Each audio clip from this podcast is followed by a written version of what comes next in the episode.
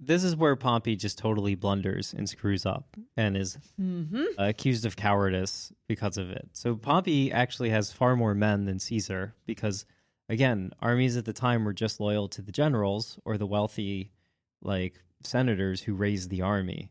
They weren't loyal to the republic, which is wild when you think about it. If, like, you know, General Petraeus just had his own army that hopefully would fight for the good of the United States rather than like it being the United States Army. But that's how it was in Rome. Things were wacky back then. So Pompey has 10 legions at his disposal. Caesar just has four. But Caesar's legions have been fighting in the Gallic Wars for a decade. So they are very good and like battle hardened. And they're very loyal to Caesar because he let them share some amount of the plunder. They've done very well. And uh, Rome at this at this time, Pompey's legions are also like completely scattered. They're sort of on semi-retirement or break, so Pompey can't summon them all immediately. So Rome is super vulnerable when this happens. If Caesar marches on Rome, it's going to be bad. Rather than make a stand and try to quickly gather his forces, uh, Pompey instead, like the Senate, like can't figure out what to do. They have a bunch of meaningless votes, and then Pompey decides he's going to flee Rome and he's going to sail to the east and get out of the reach of Caesar and he'll like in the eastern territories he's going to put an army together. Yes. And two of Pompey's subordinates go west to Hispania to Spain because, you know, they're easily sailing around the Mediterranean at this time. So Caesar with his small army, Caesar does a very smart thing now as he like marches down the Italian peninsula towards Rome. So He marches down the peninsula. yeah, he he scales on down that peninsula. Uh, so the first the first three cities he gets to immediately surrender because suddenly there's four legions that like will mess them up. Um, so they surrender, and Caesar grants them all uh, amnesty. He just like gets food for his troops and like continues on and makes them swear uh, loyalty to him. And they do. So he keeps going, and then uh, only when he reached the, the city of Corfinium does he encounter serious opposition.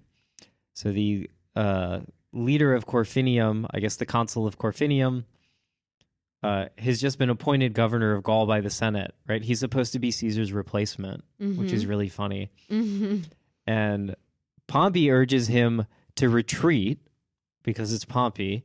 And Ahenobarbus, this guy, is uh, instead writes back to Pompey and he's like, "Send me soldiers. I'll defend this city. Like I can help slow down, you know, Caesar." And because Pompey is a little wimp, he doesn't. So Caesar sets up a siege. He builds siege walls, gets ready to just hold out and like take down this city. And it looks like it's going to last for several months. Uh, and instead, uh, Ahenobarbus tries to escape from the city, like dressed in a disguise, and is discovered by his own men, who arrest him, march him out to Caesar, and make him surrender. Ooh. Yeah, it's it's it's pretty uh, humiliating, I guess. So uh, yeah, so it's a what? It's a week long siege, and then Arrhenius gets brought to Caesar, surrenders, and then they like you know empty out the city, and there's fifty senators and equestrians. I guess equestrians. I don't know why that was a big deal. That's mentioned this Guess they weren't priests of Jupiter. Uh, Caesar lets them all go free, like no bad blood, and he makes them hand over uh, all of uh, Ahenobarbus had brought a bunch of money to pay his men when he locked himself up in the city. So Caesar takes all his cash, like six million dollars, uh, and then Caesar gives it to Ahenobarbus's men, as long as they swear uh, an oath of loyalty, which they do. So imagine, that, like, yeah, he took the city and is like, "Do you guys want all the money that was meant to pay you?" And they're like, "Yeah." And he's like, "Here you go. Uh, now you work for me." So he Caesar does this like throughout Italy, and he doesn't like raise the countryside. He doesn't kill anyone. He, he's like very understanding. He just demands an oath of loyalty. So by the time he gets to Rome, he's now got like six or seven legions worth of men. He's like grown his army as he's going. And then he chases down Pompey's subordinates over in Hispania. They have a a couple like pretty quick battles and same thing. Caesar doesn't execute any of the armies he conquers. He makes them also swear loyalty to him. So he subdues the like Rome's territories to the west within a couple months. Like it's still springtime. Pompey, meanwhile, has fled over to Greece. Yes, and Cato is in Africa. He's in a prov or sorry, a province of Africa called Utica. And he it's here that when he learns that Caesar's like pretty much get one is like winning all these battles. Yeah. He he has like a, a philosopher's like table, like round table, and he talks about like death and like life and and ruler you know it's just it's very like uh it's very meta i guess. And then he impales himself on his sword but he kind of like messes up because his hand is wounded and he makes a lot of noise and then like the servants come and all these people like come into the room and he he realizes that they're like watching him mess up his suicide so he takes out his intestines and he's like he's just like Ugh! and they try to put the intestines back in and then he takes them out again it's like this very gruesome death Cato, Um, Cato did this? Cato does this Oh, God. because he doesn't want to live in a world where Caesar is Caesar, basically. And then Brutus hears about this and he's like, you know, because he he looked up to Cato so much, and he's like, oh, okay, like the tables start turning for Brutus, um, and he's like, man, I'm going to have to be against Caesar. However, Caesar tells all his men like, if you find Brutus you have to bring him back to me alive. Like, don't harm him. Oh, by the way, you know who Caesar left in charge of Italy while he's doing all this adventuring? Who? Mark Antony. Oh, yeah. He's like, Mark Antony, hold down the fort. I'm gonna go, yeah, wipe out these other these other armies. And from my understanding, Mark Antony's like, he's kind of like a rube. I feel like he's like the, he's like a jock kind of, where he's like, yeah, sure. But he also kind of expects to be put into power. After Caesar, he's kind of like kissing up to him maybe a little bit. Yeah, right? he's Caesar's like right hand man, kind of. kind of. He's but he- there's yeah, he's he's kind of Caesar trusts him. They work together. but there's also soon soon or now Octavian, right? Who's starts a very young kid who starts creeping in. Caesar's grand grandnephew, Yes. but not yet. not yet. Not yet. Uh, yeah, Caesar then. Um, oh, but another thing Caesar did during a lot of these engagements too is he would purposely like because they would camp. The two sides would camp out like within sight of each other before engaging in like a pretty pitched battle in like phalanx formation or whatever. So Caesar would purposely though let his men kind of like because they're all Romans, right? It's a civil war. And he would let his men mingle with or kind of send them out to go scouting near the other camp when they weren't like officially battling like at night. And he would make sure his men were like better fed and getting paid more than like the opposing army. And so it would demoralize the other troops because many of them who had fled with like Pompey's team like hadn't yet been paid Mm-hmm. and they didn't really care. And Caesar's men would talk about how they had just won like 20 battles in a row. And then, you know, Pompey's Pompey's men are the men of his like underlings would would just like they didn't want to fight for Yeah. the most part. So even though I said that Brutus was like, he's like, I'm gonna kind of have to be against Caesar because of like Cato, he does side with him in 48. It's it's interesting because both sides sort of welcome him. Like uh, Brutus is a very good conversationalist and uh he's just like a fun guy to have around. Apparently he doesn't really do much fighting in any of the wars. He just reads phil- about philosophy in his keeps, like, tent. Oh. So so Pompey is finally Pompey's forces like Pompey gets the better of this campaign that wages through parts of Greece as Caesar then goes east to hunt down Pompey. But Caesar manages to to win a decisive victory at Pharnaces. Yes, that's that's when Brutus allies himself with Caesar. Oh, okay.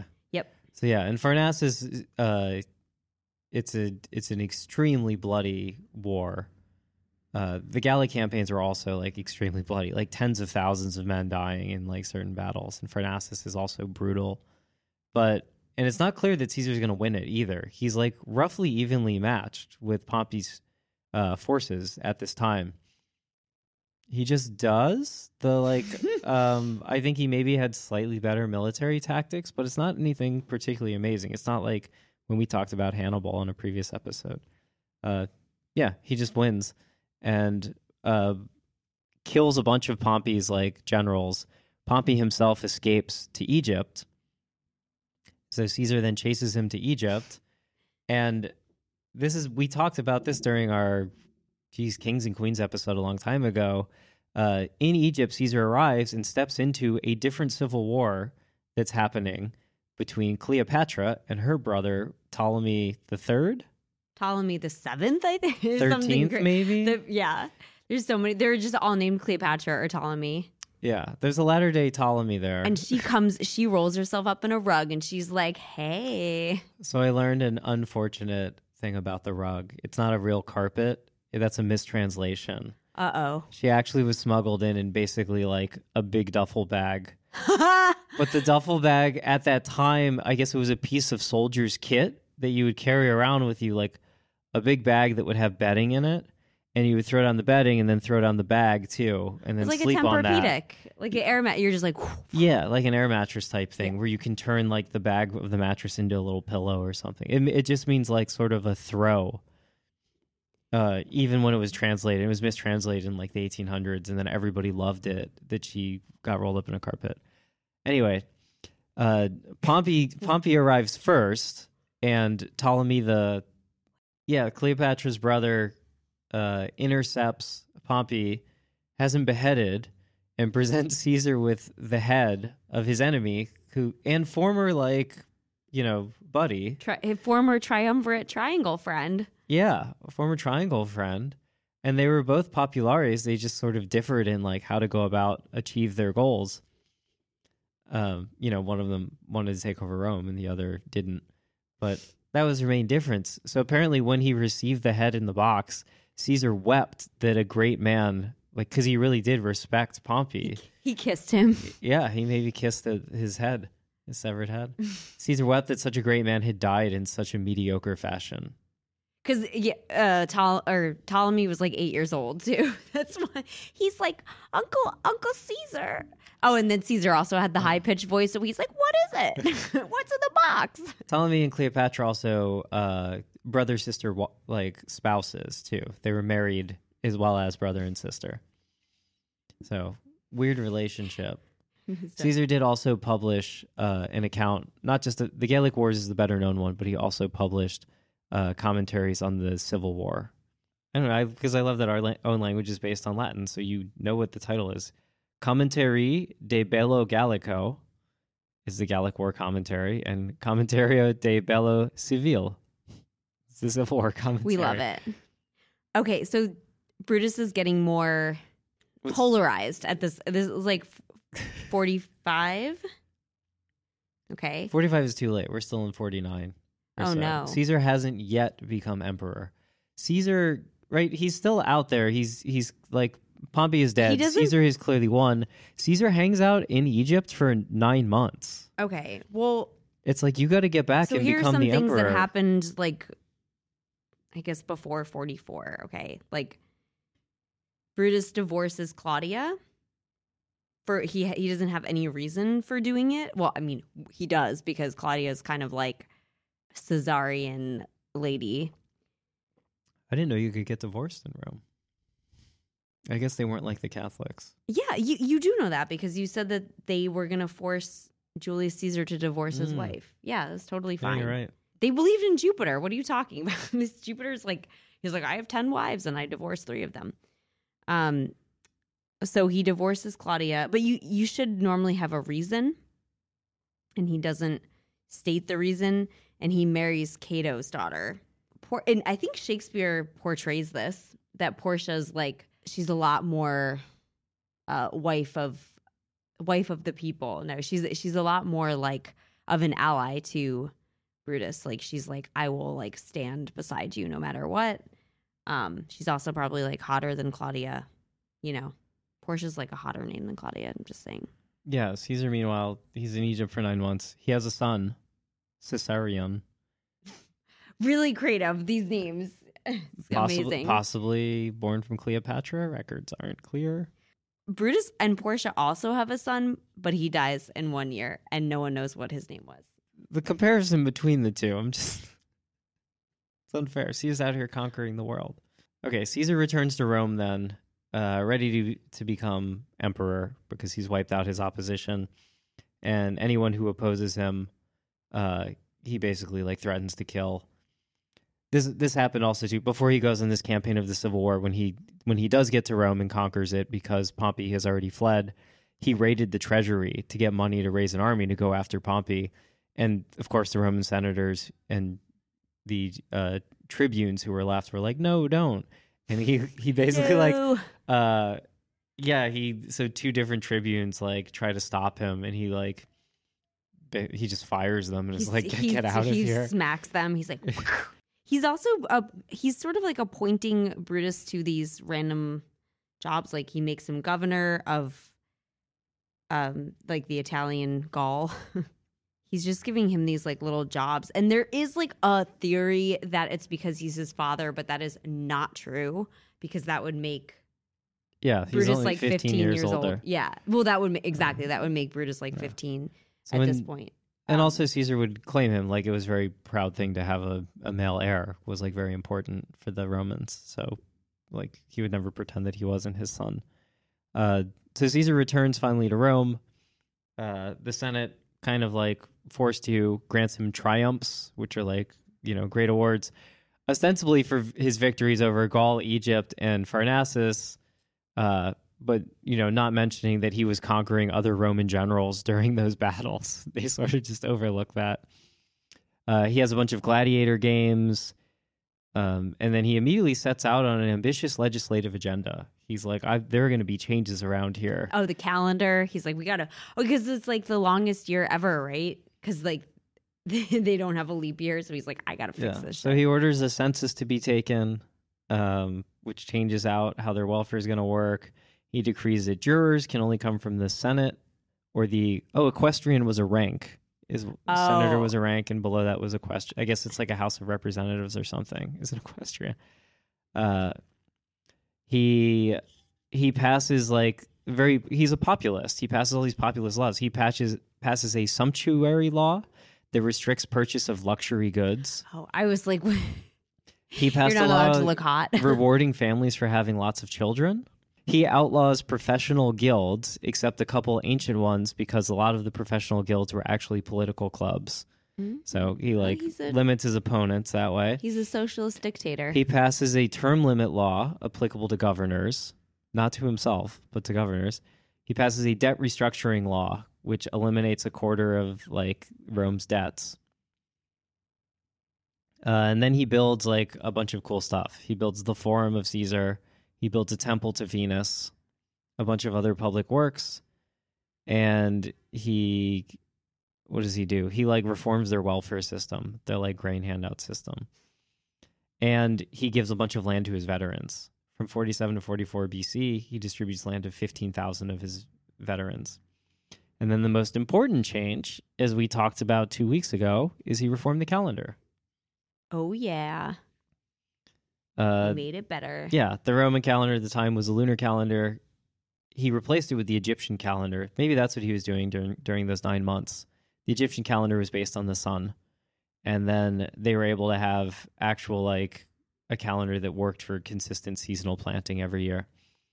He set the length of the year to 365 and a quarter days by adding Pretty a leap. good.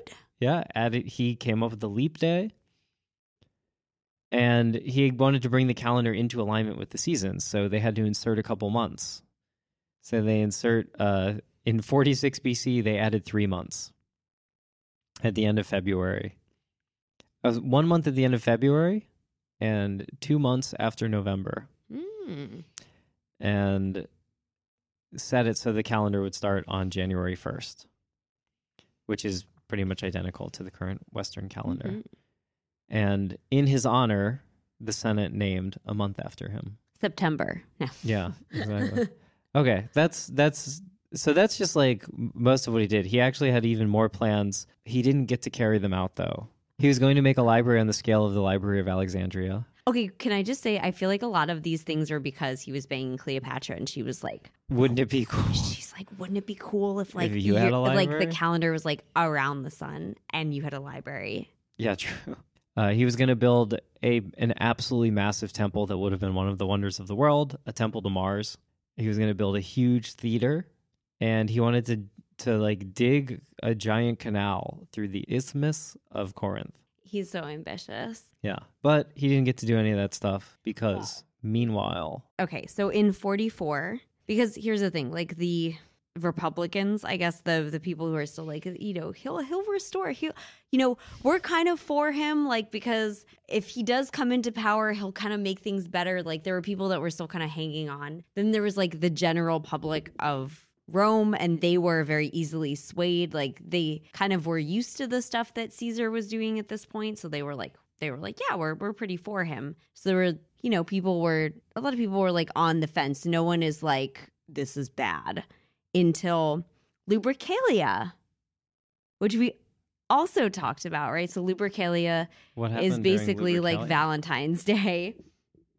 And it's a festival where it's very like bacchanalian and uh, all the women get like whipped and you know everyone's like drinking there's lots of merriment and whatnot Yeah, what did he do? so he did a couple things which made it very clear that he was not going to restore the republic.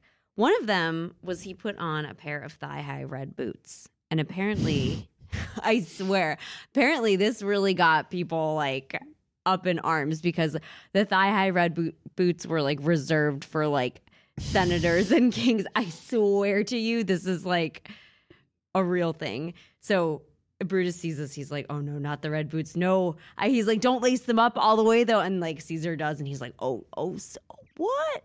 And then Mark Antony puts the laurel crown on Caesar's head just to sort of like test the waters because I guess there's like a lot of like laurel crowns and stuff at the Lupercalia feast, kind of like Party City mm. crowns. By this time, he had appointed Mark Antony like high priest of the entire like country as well. Yes, but also Octavian ha- is like he'd been showing like favoritism to him, and Octavian is like this scrappy young kid, but he's like, you know, he's he's getting up there, and Mark Antony is like side eye. He's like, I see what's happening. He's like very envious of him.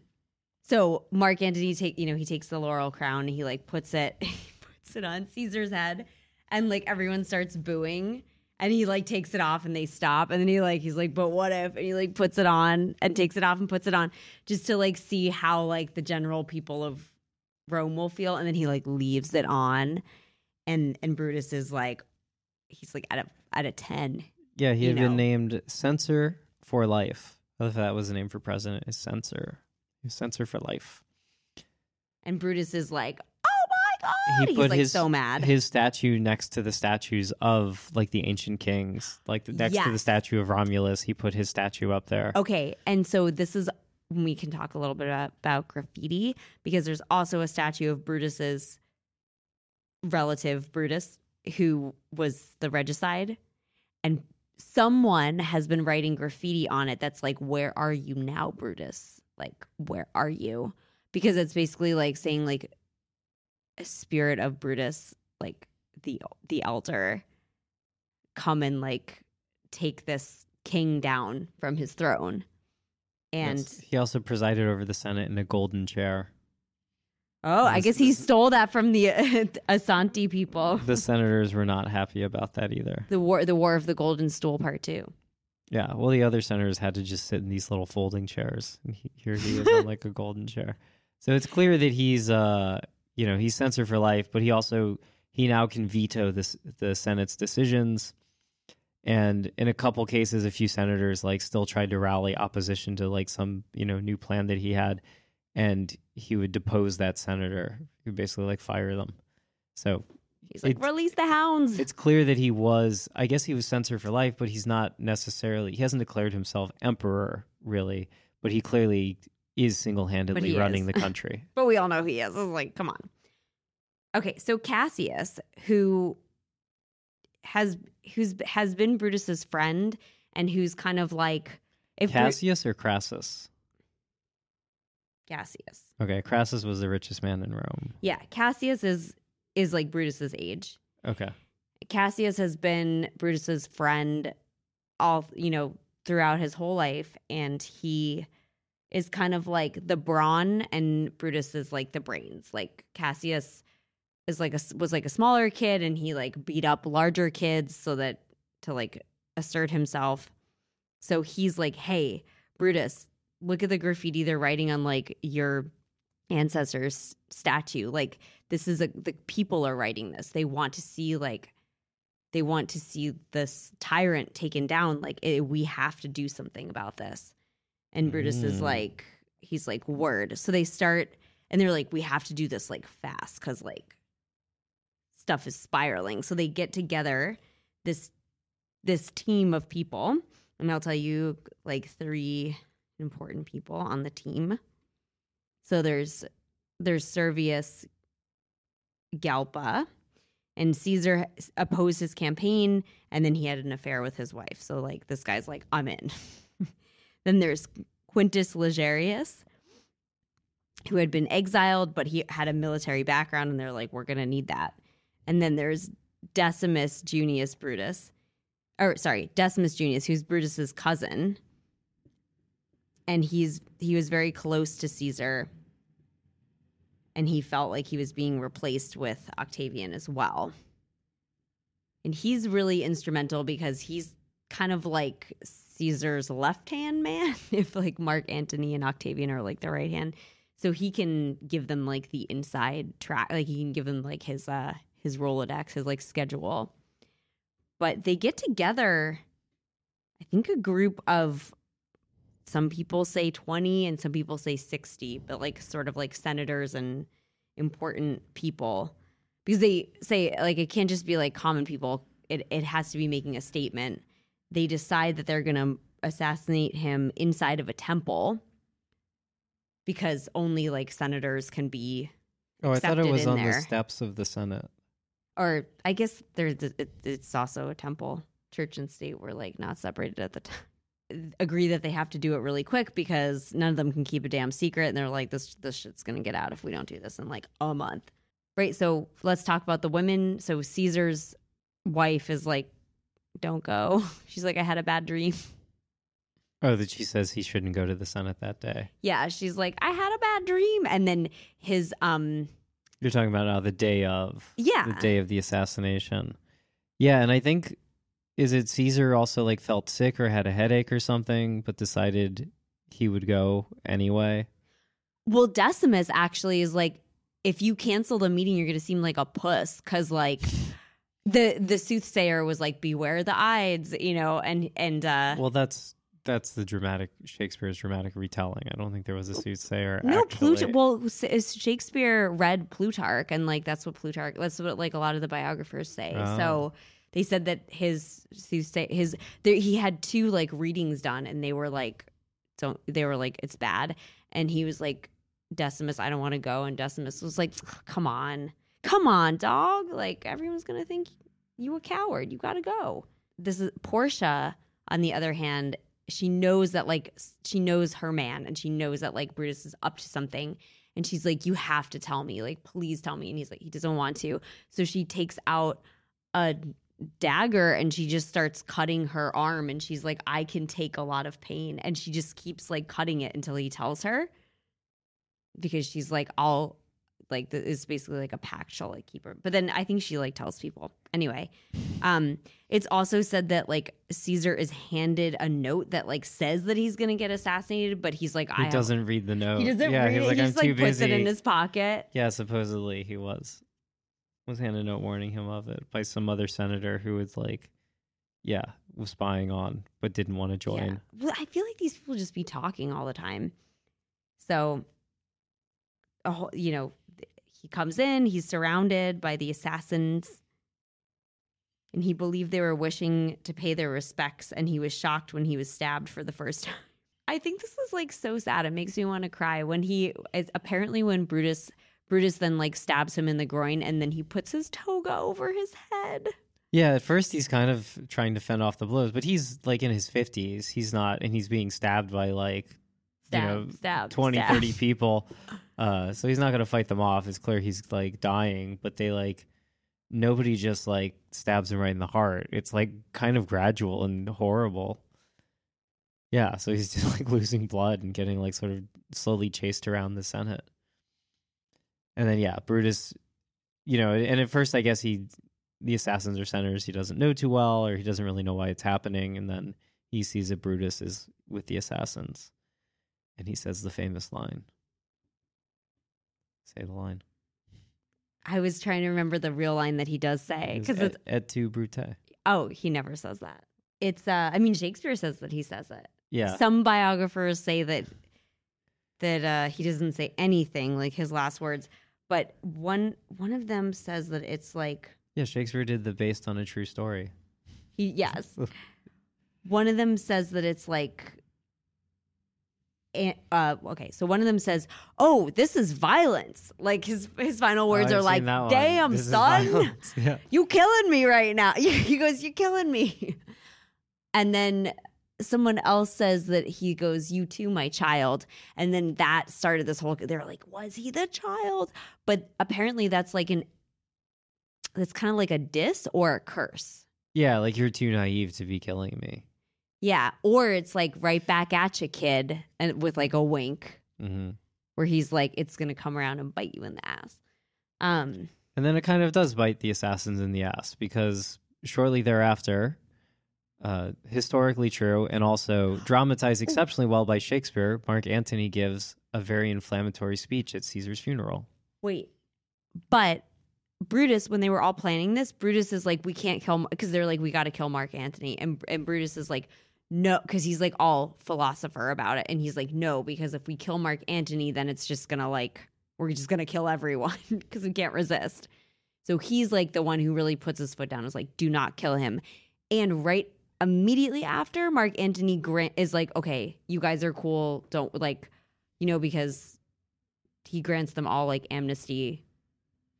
But then he like, then Octavian, Mark Antony grants some amnesty, but does give because again he's a, a popular and the plebeians like they were Caesar himself and Mark Antony, who led his personal cult and religion, uh, were like very popular with the common people. So it's it's very it's dramatized in any version of uh, Julius Caesar that you like watch, like any film version, for example, or if you watch the play in the the famous like Shakespearean version of Mark Antony's speech to the it's to the common people. He's like in the forum when he like reads this or he gives reads a speech. the speech.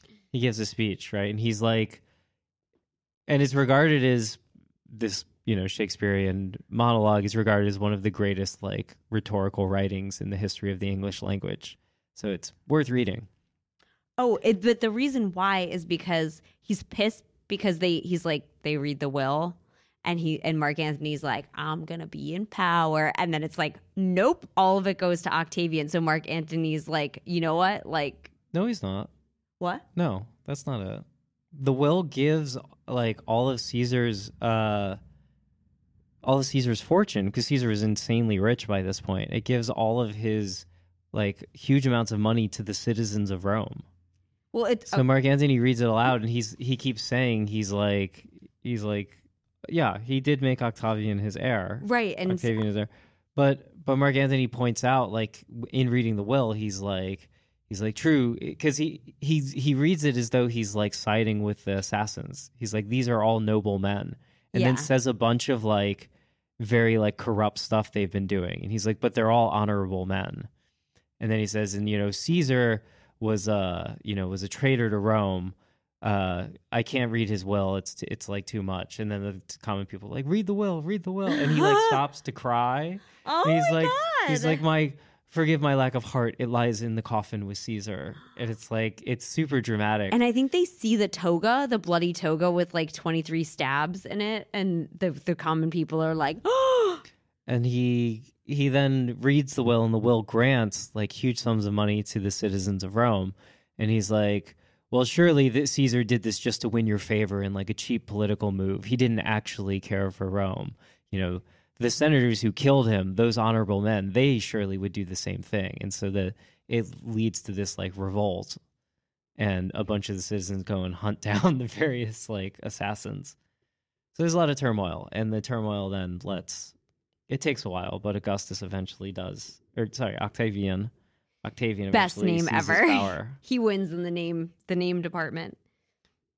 Yeah. Do you want to read any of these quotes? Because there's, as with all Shakespeare, there's a bunch of like common sayings now that come from Go for Julius it. Caesar. I that's like really far away from me. I can't see. Have you heard this one? The the evil that that men do lives after them. The good is often interred with their bones. Oh yeah. This I think is from Mark Antony in the play. Uh, and Caesar's spirit, raging for revenge, with Ate by his side, come hot from hell, shall in these confines with a monarch's voice cry havoc and let slip the dogs of war. Ooh. that this foul deed shall smell above the earth with carrion men, groaning for yeah, groaning for burial. But yeah, that let slip the dogs of war. Men at some time are masters of their fates. The fault, dear Brutus, is is not in our stars, but in ourselves. The Fault in Our Stars. That's the name. That's the name of that that young adult book. Yeah, it's very annoying because they took the quote entirely out of context and reversed the meaning. Yeah.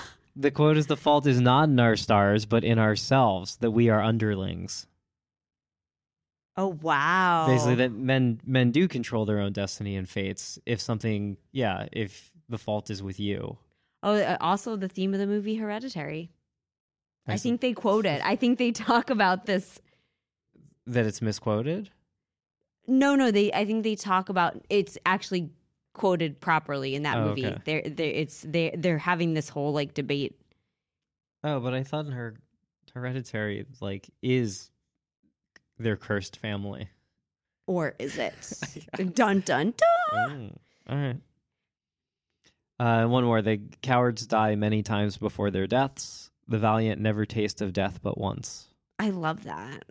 Death is delicious. well you only it's it's a meal you only want once Yeah, it's, it's far too filling. So Yeah. basically, Octavian like slowly just takes over stuff, right? And then uh Brutus decides to commit suicide by impaling himself on his own sword, but he does it the right way. No hoisted like, on his own petard Yep, he doesn't No one like sees it. He's not gross like uh like Cato. Cato's botched attempt But I'm just like, oh my god, the the camp of it all, where he's like, the the doctor like puts his intestines back, and he's like, I'm taking these back out. You all have to see. Uh, but Brutus, you know, he did it. He did it right. He did it right. He, because he didn't want to face capture by Octavian. Mark Antony finds Brutus's body. He wraps it in a cloth and he takes it back to camp to cremate it. Octavian insists that the corpse be beheaded and the head displayed and then Mark Antony send, sends he he cremates the body and he sends the ashes to his mother Servilia, who's like still alive. Like you better work. Yeah, so Mark Mark Antony very trying to be honorable to everybody, I suppose. Yeah, and and he gets Cleopatra too. So it's like And then, and then he does go, yeah. There's an, there's a second triumvirate. I guess we'll have to do and a, a third. I think Octavian there's also like a third. there's a second triumvirate, and Octavian's one of them, and I think Mark Antony is also one of them, or maybe not. I think Mark Antony and Cleopatra commit suicide because they they don't want Octavian to Oh, like that's it. find them. they go, they go, yeah. Mark Antony goes and hides out with Cleopatra, and then uh Octavian like hunts them down. Yeah. but they but they commit suicide. And Octavian, I think that Octavian names like a month after Mark Antony. Is that correct? Maybe I don't know. I don't think so. What month? I don't know. Oh, Antony. Uh, I mean, month- Augustus gets his own month. Uh, oh, that's after right. Octavian. That's right. Okay. Yeah. Wow. We forgot the time episode already. Yeah, How time flies. and that's uh, that's the story That's of the Julius story of Caesar Julius Caesar and Brutus Gaius Maximus. and the Ides of March. And and one more time, so because it can stick with everybody, because it'll be the title of this episode. What is the Ides? Beware the Ides. It's well, it occurred on the fifteenth of March. Yeah, But it was just like the day of the full moon. It was like the first full moon. yeah. Generally, before they like adopted their calendar, The Uh, Julian calendar. the Julian calendar, the month would start on the full moon. the 74th day in the Roman calendar. Yeah, the month would start on the full moon, um, and then there's a name for the first week. The second week was the nones, The nones. the nones, and then The yeah, calends. that's it. It's calends. That's right. Ides, the month would start with the calends. Yeah, and then the nones, and then the ides, and then it was just pre-calends. So to be killed on the ides just means the the fifteenth of the month. Yes. Yeah, I wish we had more names for like days of the month. I mean, we can. We can go right back to this. There you go. Such an interesting story. And I feel like all month we've been building up to it with like all the other ones, kind of like just like by accident, but it all works out. Yeah. It's like our own logarithmic history. Oh, a- a couple. Well, yeah, a few random facts. So, obviously, Caesar was this guy's name, but after you know he became sort of de facto emperor, uh, every subsequent emperor called themselves Caesar. Nice. So, pretty cool if your name becomes just synonymous with king. And modern day words such as Kaiser and Czar are they're just like local versions of the word Caesar. wow. Yeah, so the the king of Germany and the king of uh, Russia also took their names from Caesar. You got any other factoids? Anything else you want to go through? What did we learn from this episode? Don't join murderous conspiracies. It's not nice. I think all of these these people were very few of them really were acting in the interest of Rome, right? They all claimed to be fighting for the republic or fighting for like the popular, you know, people because they were populares. But I don't think any of them actually advanced the cause of Rome. They got like hundreds of thousands of like Roman, you know, citizens killed. It's true. But they were all trying to like avenge people. Like it was a lot of like avenging their idols and like relatives. And it's like, you know what? The past is just like a memory and the future is just a projection. So like live in the moment, okay. you know? Like just keep worry about you. You're gonna do great. But I really think the reason why Brutus is like, you know, he was really uh like scapegoated for all of this is because you really wouldn't put your money on him like joining one side or the other like he did become like you said he he didn't he he didn't have like a crazy like political life he just kind of came from you know like a middle class family um Yeah, he doesn't seem especially distinguished in a lot of cases. He he kind of he became a senator though. So he that's- did but the thing is it's it, he because he was such a philosopher i think a lot of people like to talk about him because it's it's like should you be loyal to your government or to your friends Yeah, I suppose so. He was loyal to his Th- ideals. that's what he becomes a symbol of like what what should you choose? And i guess you know i don't know he ended up in hell. But there's also some really beautiful art made about him and like really nice statues and some people see him as sort of like uh an example. He was a very like smart guy too. Yeah, you could you could certainly compare him to like a Hamilton figure who right, never became president and like sacrificed you know a huge amount for like his ideals for what the country should be. Although you know Hamilton managed to do it without assassinating anybody. or so we think Well, yeah, although he then got himself killed in a duel over honor anyway. But yeah, maybe maybe similar if, if that's a nice way to think about Brutus. In a lot of retellings, Brutus is envious of Caesar. In our researching this, I haven't actually seen much evidence of that. no if i mean if anything mark and everyone was envious of octavian like i want to know more about him actually Well, maybe we'll do that in a future episode. Octavian. Oh, let's pose for the gram before you get us booted off. Yeah, so thanks for tuning in. We'll be back this week. And please give us a five star rating on uh Wherever you got this podcast. Yeah. And thank you, Danny Feltz, our editor.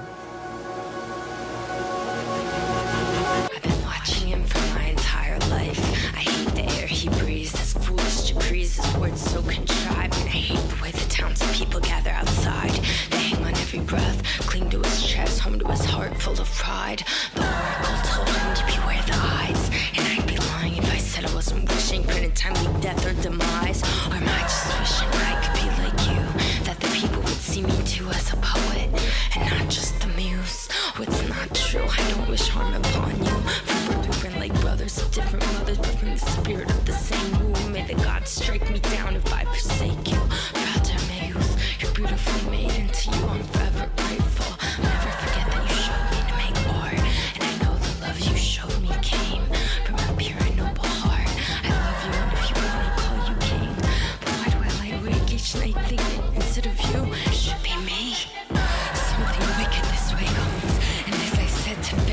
I'm unsure. Should I embrace it? Should I run? What motivates me? Hatred? Is it love? What's more wrong that I too wish to be great, and my mother wished she'd had a son? And even if I can't be the one, maybe I could at least help make way for him until the day that he comes. Maybe my name could also be known that I help return good to the people, restore greatness to Rome.